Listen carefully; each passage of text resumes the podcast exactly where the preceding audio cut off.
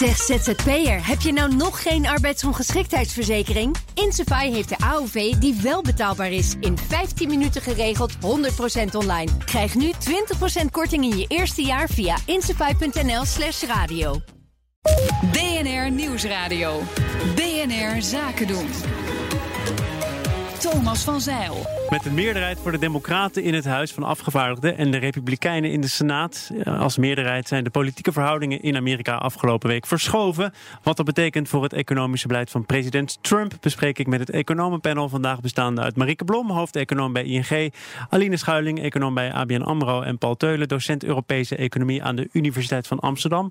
En ook nog altijd hier, en gelukkig maar, is mijn zakenpartner van vandaag, Merlin Mellis. Gezellig. Welkom allen.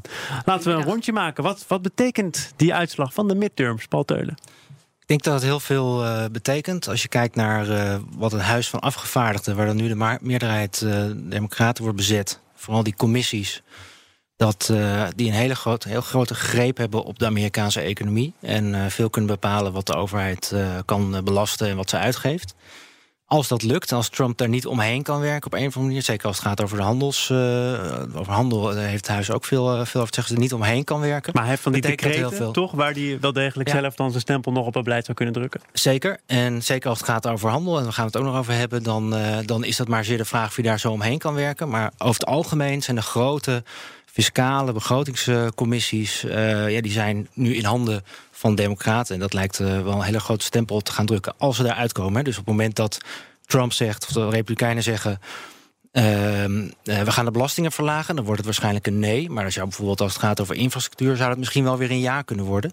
En dat zijn hele grote bedragen. Ja, maar Marieke Blom, die belastingverlagingen zijn wel belangrijk. Ook voor zijn achterban, voor het Trumpisme, voor waar, waar hij voor staat. Die tijd dat hij zo tempo kon maken met die belastingverlagingen, die is dan dus een beetje achter de rug? Ja, iedereen verwacht eigenlijk dat dat tempo wat de Amerikaanse economie dit jaar maakt, dat het dat volgend jaar niet nogmaals kan maken. Dus dat wordt dit jaar voor een deel ook gewoon gecreëerd omdat de belastingen omlaag gaan en dus de Amerikanen uh, relatief veel te besteden hebben. Is ook grappig in combinatie met die handelsoorlog. Hè. Als je wilt dat je minder tekort, zeg maar eigenlijk minder gaat importeren, ja. ja dan moet je niet de belastingen verlagen, want dan heeft iedereen geld om, uh, om mee te importeren. Maar goed, dus je, iedereen verwacht eigenlijk volgend jaar zal die groei van de Verenigde Staten wel wat afzwakken. Dat heeft voor een deel in inderdaad met overheidsbeleid te maken. Nou zal hij misschien nog wel gesteund door de Democraten wat investeringen in uh, infrastructuur kunnen doen. Maar je ziet de huizenmarkt bijvoorbeeld ook afkoelen daar. Dus dat gaat om de bouw voor een deel, maar dat gaat ook om gewoon woning verkopen. De prijsstijgingen zijn ook een beetje aan het afvlakken daar.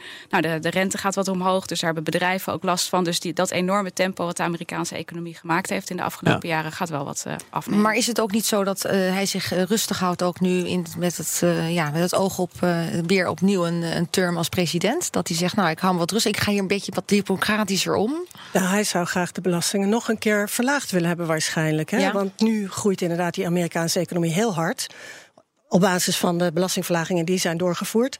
En de overheidsfinanciën zijn opgevoerd. Dus jij denkt uh, niet dat, dat hij zich wat rustiger dat, houdt? Dat effect raakt, raakt uitgewerkt. En dat ja. raakt in de loop van volgend jaar uitgewerkt. En de verwachting is dat die Amerikaanse economie dan echt flink vertraagt. Flink minder hard gaat groeien dan op dit moment. Ja, en dat dan met het vooruitzicht op de naderende komende presidentsverkiezingen. Ja. Daar zit Trump natuurlijk niet op te wachten. Dus hij, dit is voor hem in die zin wel een tegenvaller. Want hij had graag die economie een extra stimulans willen geven. Nog een zodat als die volgende verkiezingen komen, in elk geval de werkloosheid nog verder daalt en het er allemaal nog goed uitziet. Maar dat is toch ook in het belang van de Democraten dat de economie blijft draaien. Ik snap wel dat het misschien ongezond is als dat uh, betekent dat het begrotingstekort oploopt. Maar de goede cijfers, uh, dat is voor iedere politicus denk ik ja, toch goed ja, nieuws, of precies. niet? Nou ja, dat is, maar de vraag is dan natuurlijk inderdaad aan wie dat toegeschreven wordt. Hè. Je zag natuurlijk bij Obama, die zat er natuurlijk ook al mee dat hij door het huis eigenlijk bijna niks meer kon. Uh, en toch werden misschien de economische ontwikkelingen hè, al dan niet hem toegerekend. Waar het denk ik relatief goed nieuws voor is, is dat de Democraten misschien wel kritisch zullen zijn op de handelsrelatie met China, maar minder kritisch zullen zijn op de handelsrelatie met de Europese Unie. En daarvan heeft Trump natuurlijk hè, met Juncker eigenlijk ja. een deal gesloten van nou, we hebben even een staakt het vuren, maar we moeten er nog wel over spreken met elkaar. En wat dat betreft is dit voor Europa goed nieuws, want de Democraten zullen eerder zeggen van ja, luister, maar dit waren altijd onze natuurlijke bondgenoten. En dat jij een appeltje te schillen hebt met China, nou daar kunnen we misschien wel best in meekomen.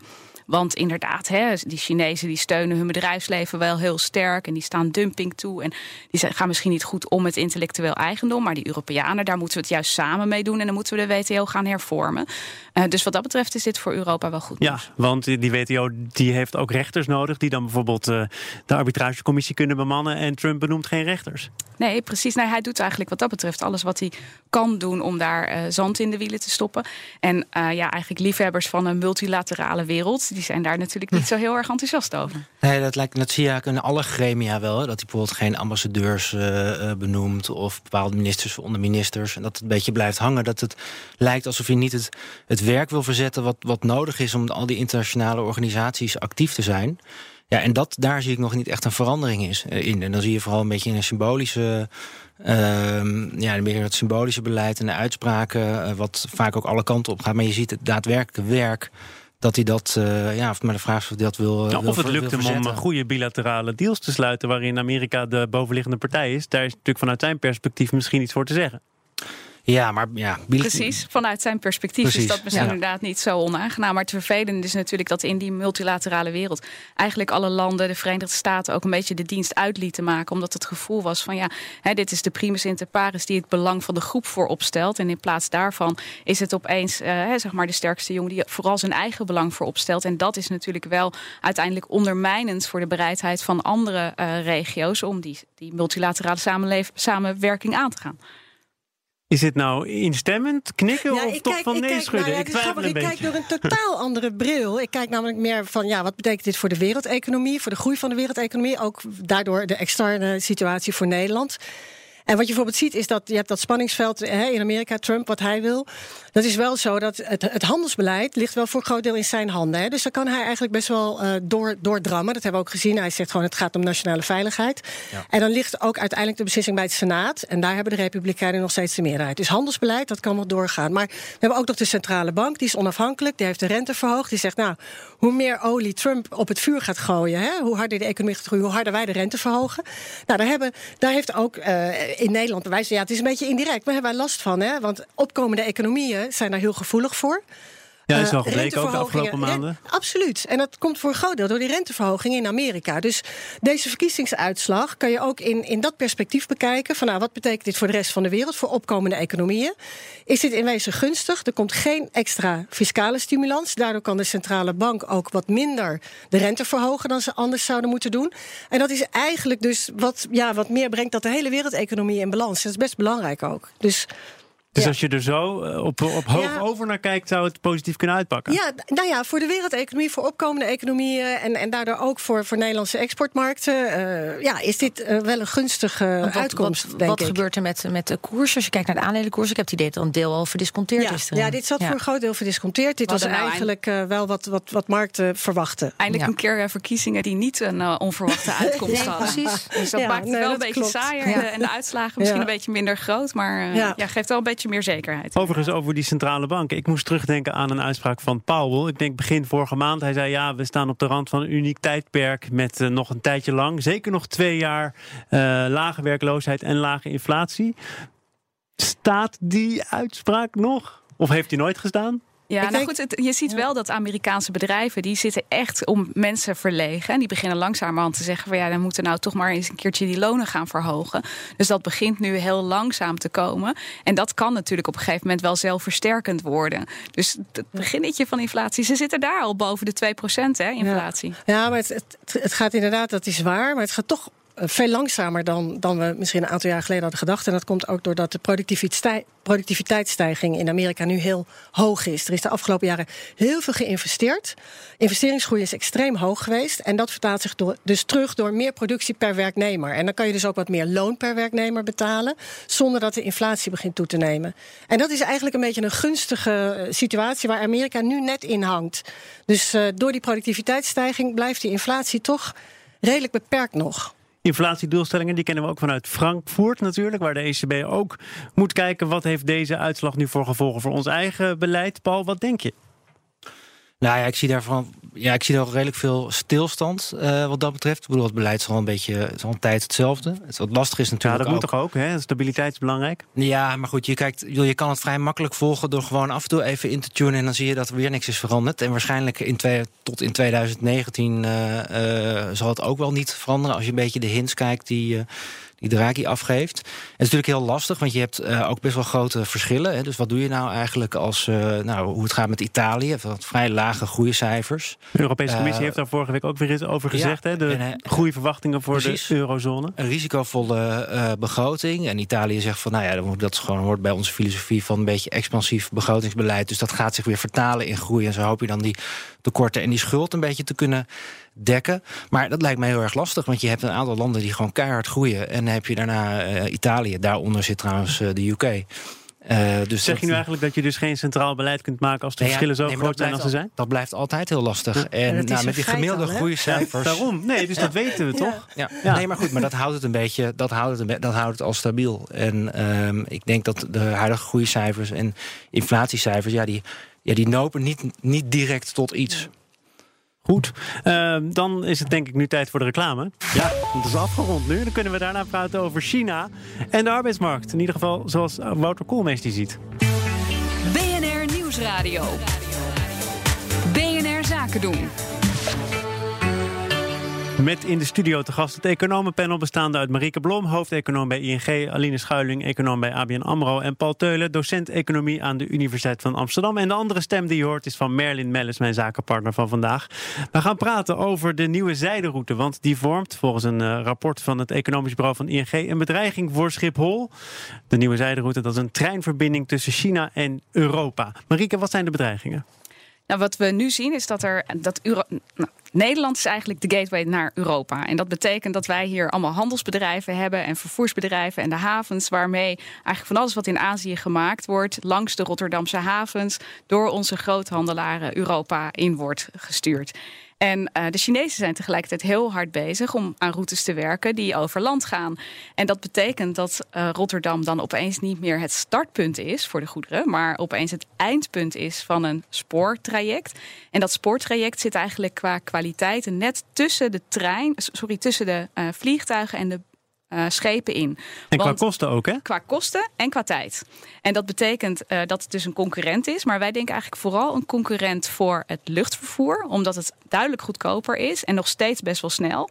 En dat we ook denken dat uh, luchtvervoer is enorm CO2-intensief. En nu speelt dat nog niet zo'n hele zware rol. Maar in de toekomst verwacht je natuurlijk wel dat CO2-beprijzing op enig moment wel echt een rol gaat spelen. en dus dat dat ook betekent dat het kostenvoordeel van vervoer over land uh, met een trein uh, echt gaat opwegen tegen dat van het vliegtuig. Ja, want als je kijkt, want je zegt Rotterdam kan ik helemaal instemmen. Die containers kosten 350, 400 dollar ongeveer per container. Die gaan de trein op. Ik ben heel benieuwd overigens naar die prijzen. Daar ben ik niet in thuis. Maar als je kijkt naar luchtvracht, ik denk eigenlijk dat Schiphol hier niet zo enorm veel last van zou krijgen. Omdat eenvoudigweg je als bedrijf vaak toch ook uh, luchtvracht probeert te vermijden. En je zult altijd houden dat dat uh, je eigenlijk heel snel je goederen moet hebben. En vertraging hebt. En dus toch die luchtvacht moet gaan gebruiken. Want die treinen die gaan wel iets sneller, drie of vier weken. Maar daarmee is het nog niet opgelost. Ja, nou, het hangt echt ook af van de waarde van je goederen natuurlijk. En ja. het hangt ook helemaal af van Wat de voor soort goederen. Van de houdbaarheid van je goederen Zeker. bijvoorbeeld. Dus het hangt van heel ja. veel kwaliteiten van je goederen af. Maar wij denken inderdaad wel dat het dus iets eerder de groei van Schiphol wat kan remmen. Dan dat, uh, zeg maar dat, dat zeevervoer, dat is zo ontzettend goedkoop. En dat gaat dan om uh, hele grote hoeveelheden bulk die gewoon echt niet via een trein kan, omdat de trein daar ook niet de capaciteit voor heeft. En gewoon simpelweg niet groot genoeg voor is. Hè, want die, die, die zeeschepen die worden ook alleen nog maar groter in de loop van de tijd. Dus we denken dat dat eigenlijk redelijk zijn positie kan maar, houden. Maar, maar dat ja, is, het, is het niet zo dat in de huidige tijd, dat, want ik kijk ook weer eventjes ja. naar jou, Aline. Is niet zo in de huidige tijd alles moet sneller. En uh, dan, dan denk ik dat, dat Rotterdam wel zeker dit gaat voelen. En ook überhaupt, ik denk dat ook als je kijkt naar hoe de route loopt, dat ook Oost-Europa zoveel meer open wordt gegooid. Ja, maar nou goed. Maar voor een deel kunnen wij. Schiphol niet sowieso een beetje aan zijn capaciteitsgrenzen? Want, want hoe groot kan je. Dat is een andere vraag. Over gelezen, ja. Okay, ja, dat is mijn eerste. Van nou, hoe erg is dit voor. Want, ja, nou, maar en laten we duidelijk zijn. Hè, dit, is, dit is natuurlijk voor het klimaat is het enorm goed nieuws. Ja. Dus wat dat betreft, hè, als je kijkt naar de hoeveelheid CO2-uitstoot. die met dat enorme vervoer. Hè, van ja, allemaal elektrische treinen. ja. Uh, ja, precies. Uh, gemoeid is, is het natuurlijk een enorm voordeel. En overigens, hè, Nederland kan er ook wel degelijk van profiteren profiteren in economische zin dat dit gebeurt. Want het betekent ook dat bijvoorbeeld Oost-Europa ontsloten wordt. Nou, wat die, die zeeschepen, dat is heel vaak bulkgoed. Hè. Daar heb je het bijvoorbeeld over olie. Nou, dat, dat gaat gewoon in enorme hoeveelheden. Mhm. Nou, daar gaat de trein niet zomaar een concurrent voor worden. Maar het kan wel zijn dat we daardoor ook meer kunnen gaan toeleveren naar Centraal- en Oost-Europa. Uh, en daar enorm van kunnen profiteren. Maar dat initiatief van China, en dat is, dat is er ook interessant aan, dat is natuurlijk niet alleen maar een infrastructuur. Nee, want het is natuurlijk ook door China neergezet als een soort uh, win-win. Uh, maar ondertussen is er ook een steeds grotere bedenking over de motieven van China om hier op strategisch interessante plekken aanwezig te zijn. Paul Teulen, gaat dat het hele perspectief op die nieuwe zijderoute niet ernstig veranderen? Nee, ik denk niet. Ik kijk, voor, ja, ik kijk voorlopig nog als een. We het voor de pauze ook even over meer gebalanceerde wereldhandel. Dat die infrastructuur die daar gelegd wordt. Ehm, en de stromen die verlegd worden, dat dat, ja, denk wel een welkome uh, balans biedt. Aan maar meer gebalanceerd. De China probeert volgens mij ook aan macht te winnen in landen die financieel kwetsbaar zijn via die nieuwe zijderoute. Wat wij al in het verleden aan infrastructuur hebben aangelegd, dat ging, ging ook met macht gepaard, ging ook met heel veel overheidsingrijpen gepaard. Dus ik denk dat we daar onze zegeningen wel, wel, wel bij moeten tellen. Ik, ik, zie niet, ik zie niet direct dat dat een heel groot uh, gevaar gaat opleveren. En al die punten van uh, klimaat en het, het, model van waar we, hoe we handel drijven, dat het uh, verandert. En dat Amerika toch een beetje op de achtergrond uh, volgens mij is dat gewoon een welkome uh, balans, brengt dat in het geheel. Nou, volgens mij kun je er echt op twee manieren naar kijken. Want je ziet natuurlijk wel, China is echt de landen waar zij goede partnerschappen mee hebben, sterk aan het maken op deze manier. Dus wat dat betreft is het wel gewoon aan, nou, laat je vrienden zo hard mogelijk groeien. En je ziet soms dat het model, en dat geldt niet zozeer voor die spoorweg, maar bijvoorbeeld wel, ik ben zelf in Sri Lanka geweest, daar zagen we opeens echt fantastische infrastructuur liggen. Nou, daar hebben ze gewoon eigenlijk een luchthaven en een haven aangelegd die helemaal niet rendabel zijn. Daar hebben ze geld voor uitgelegd aan Sri Lanka. En nu hebben ze gezegd, nou weet je wat, anders kopen we het wel van je terug. He, dan boeken we er wat op af en dan is het gewoon van ons. En op die manier zijn ze wel overal havens aan het bouwen. Ja, te beginnen in Griekenland was dat hè, toen de tijd. Precies, precies. En dat is natuurlijk inderdaad niet alleen maar economische macht, maar dat is, kan op enig moment ook politieke of zelfs militaire macht betekenen. En daarom wordt er wel echt met argusogen naar gekeken. Ja, ik denk altijd, je moet niet naïef zijn. China is gewoon een enorme wereldspeler. We willen hier wel allemaal goedkope spullen kopen die in China zijn gemaakt. Nederlandse bedrijven willen in China investeren, want daar kun je het goedkoop laten maken. Ja, dit is dan de andere zijde van de medaille, kant van de medaille. Alles heeft voor- en nadelen. En, en ja, dit werd eh, in de jaren 70, 80 over Japan gezegd. Hè, van die uh, gingen toen allemaal onroerend goed opkopen uh, wereldwijd. China is hier natuurlijk al heel lang mee bezig, ook in Afrika. Maar je kunt de naïviteit toch van je afwerpen door nu te ja. constateren van misschien moeten we er toch nog eens goed over nadenken onder welke voorwaarden we dit willen. Hoe wil je dat dan nu nog weer gaan terug? Nou, ik weet, de eh, nieuwe zijderoute weet ik niet. Maar er zijn wel landen die bijvoorbeeld heel kritisch zijn op welke bedrijven er worden overgenomen of welke niet. In Duitsland, in Frankrijk speelt dat al. Ja, oké, dat, dat, dat kan je. Maar dat moet je dan in Europees verband moet je dat natuurlijk maar doen. dat moet je ook al, altijd doen. En we blijven ook in zekere zin de, de vragende partij. En uh, ja, op al die terreinen waar we dat zelf daar een aandeel in hebben... Uh, ja, om dat aan te gaan passen, dat vraagt over de hele linie een enorme verandering. Ja. Dat, gaan we, dat gaan we niet doen. Dus we zijn, we zijn er zelf deel van. Dit moet maar het bruggetje zijn naar de arbeidsmarkt. Want die moeten we ook op heel veel manieren aanpassen. En je moet op een manier ook dat bruggetje maken. Daarom, ja. dus dat is weer gelukt. Dan hebben we nog 2,5 minuut. Dus okay. ik denk dat Wouter Koolmees hier ook blij mee is met al onze goede ideeën. Uh, hij heeft uh, van alles gepresenteerd. Met name in de nieuwe wet arbeidsmarkt in balans. Met als grote delen dat niemand er echt tevreden over is. De werkgevers niet, de vakbonden niet. Um, Marieke, hoe komt dat? Ja, nou, we hebben een, zo'n waanzinnig complexe arbeidsmarkt gecreëerd. Je kunt als je denkt van ik heb werk te doen, ik wil iemand daarvoor aannemen, dan kun je wel kiezen uit ongeveer tien contractvormen. En die verschillen dan allemaal in de hoeveelheid zekerheid die je hebt, in de minimumtarieven die je moet garanderen, in de verzekeringen die je moet afsluiten, of je wel of niet mee moet doen aan pensioen. En ook nog hoeveel belasting je moet betalen. Dus als je tien keer vijf variabelen hebt, nou, dan heb je dus heel veel knopjes om aan te gaan draaien. En dat is wat hier eigenlijk lijkt te gebeuren. Hè. Dus Koolmees ja. gaat aan al die knopjes een beetje draaien. Um, daar daarmee probeert hij flex en vast dichter bij elkaar te brengen. Maar tegelijkertijd zie je de nieuwe olifantenpaadjes alweer ontstaan. Want als je bijvoorbeeld de WW-premie heel hoog maakt voor flexwerk, dan denk ik, oh, dan zou het best wel eens kunnen zijn dat dan mensen ZZP-werk gaan doen in plaats van flexwerk. Dan krijg je het waterbedeffect waar, waar de Raad van State gewaarschuwd wordt. Gewaarschuwd heeft, Inderdaad. Ja. Um, Aline, hij zegt ook eigenlijk, ik mis ook het totale plaatje, geef mm -hmm. ik eerlijk toe, maar ik moet iets doen. Uh, dit is het dan. Snap ja. je die benadering? Nou ja, ik, ik heb het een beetje bekeken en het is één grote broddellap inderdaad van, van willekeurige maatregelen waarbij ik denk uiteindelijk wordt niemand hier beter van. Maar ik zie wel een soort uh, tendens die natuurlijk al weet ik hoe lang geleden is ingezet en dat is dat die arbeidsmarkt alsmaar flexibeler moet worden en moet blijven. Om het voor ondernemingen zo goedkoop en makkelijk mogelijk te maken. Om mensen aan te nemen als ze willen en weer op straat te zetten als ze dat ook willen. Maar, ja, maar goed, dan ga je als ondernemer spreekt dan even. Het is toch wel heel wat makkelijker om mensen aan te nemen als je weet dat je er ook makkelijk vanaf kan komen. Ja, maar dat argument dat, dat is zo oud. Dat is ik weet het, zo maar goed. oud. En dat, dat, er is al heel veel veranderd en dat argument wordt nog steeds gebruikt. Wordt over 30 jaar dus nog steeds gebruikt. Ja, dat weet ik niet. We zijn al een stuk soepeler, maar. Ja, en niet alle. Ik bedoel, ik, kom, ik werk bij een universiteit. En als je daar denkt van wat is nou het verschil tussen twee tijdelijke jaarcontracten en drie tijdelijke jaarcontracten. Uh, ja, ik snap daar daar de filosofie niet van. Wat dat nou echt. En ik heb zoveel mensen in mijn omgeving uh, die, ja, die vastzitten in die flex. En dan, ja, die, dat is mooi gezegd. Waar gewoon, ja, die, nou, misschien is dat. Nee, maar die, die, waar werk voor is, waar genoeg studenten voor zijn om een les te geven, die zich al lang hebben bewezen. En dan toch door zo'n maatregel dan weer in zo'n derde contract, gaan zitten. Terwijl er eigenlijk geen goede reden voor is. En je eigenlijk ja, veel dieper daarover in gesprek moet gaan van waarom dat nou eigenlijk zo is. Want er zijn echt goede casussen te maken dat je gewoon wel na twee jaar, zonder dat het een risico is, gewoon dit geval voor de universiteit. kunt toebedelen. Maar goed, als je dan inderdaad toch uh, merkt dat je uit elkaar wil gaan, dan kost dat wel heel veel geld nog steeds. Maar daar zitten ook heel veel dingen die niet in balans zijn. Bijvoorbeeld uh, wat je moet doorbetalen bij ziekte. Daar zijn nog een aantal dossiers. Ja, daar kunnen we wel op winnen. Ja, kunnen we wel op winnen, kunnen we ook een commissie voor samenstellen. En gelukkig is dat ook wat gebeurd. is gedaan. Hoe dat argument dat ze zeggen van oké, je mag nu op, op, grond, op basis van één ontslaggrond mag je iemand ontslaan. En als je dat niet kunt bewijzen, dan wordt dat dus heel moeilijk. En denk ik, en 30 van die aanvragen die worden afgewezen door de rechter. Ja, misschien is dat wel gewoon terecht. Dat kan toch gewoon terecht zijn?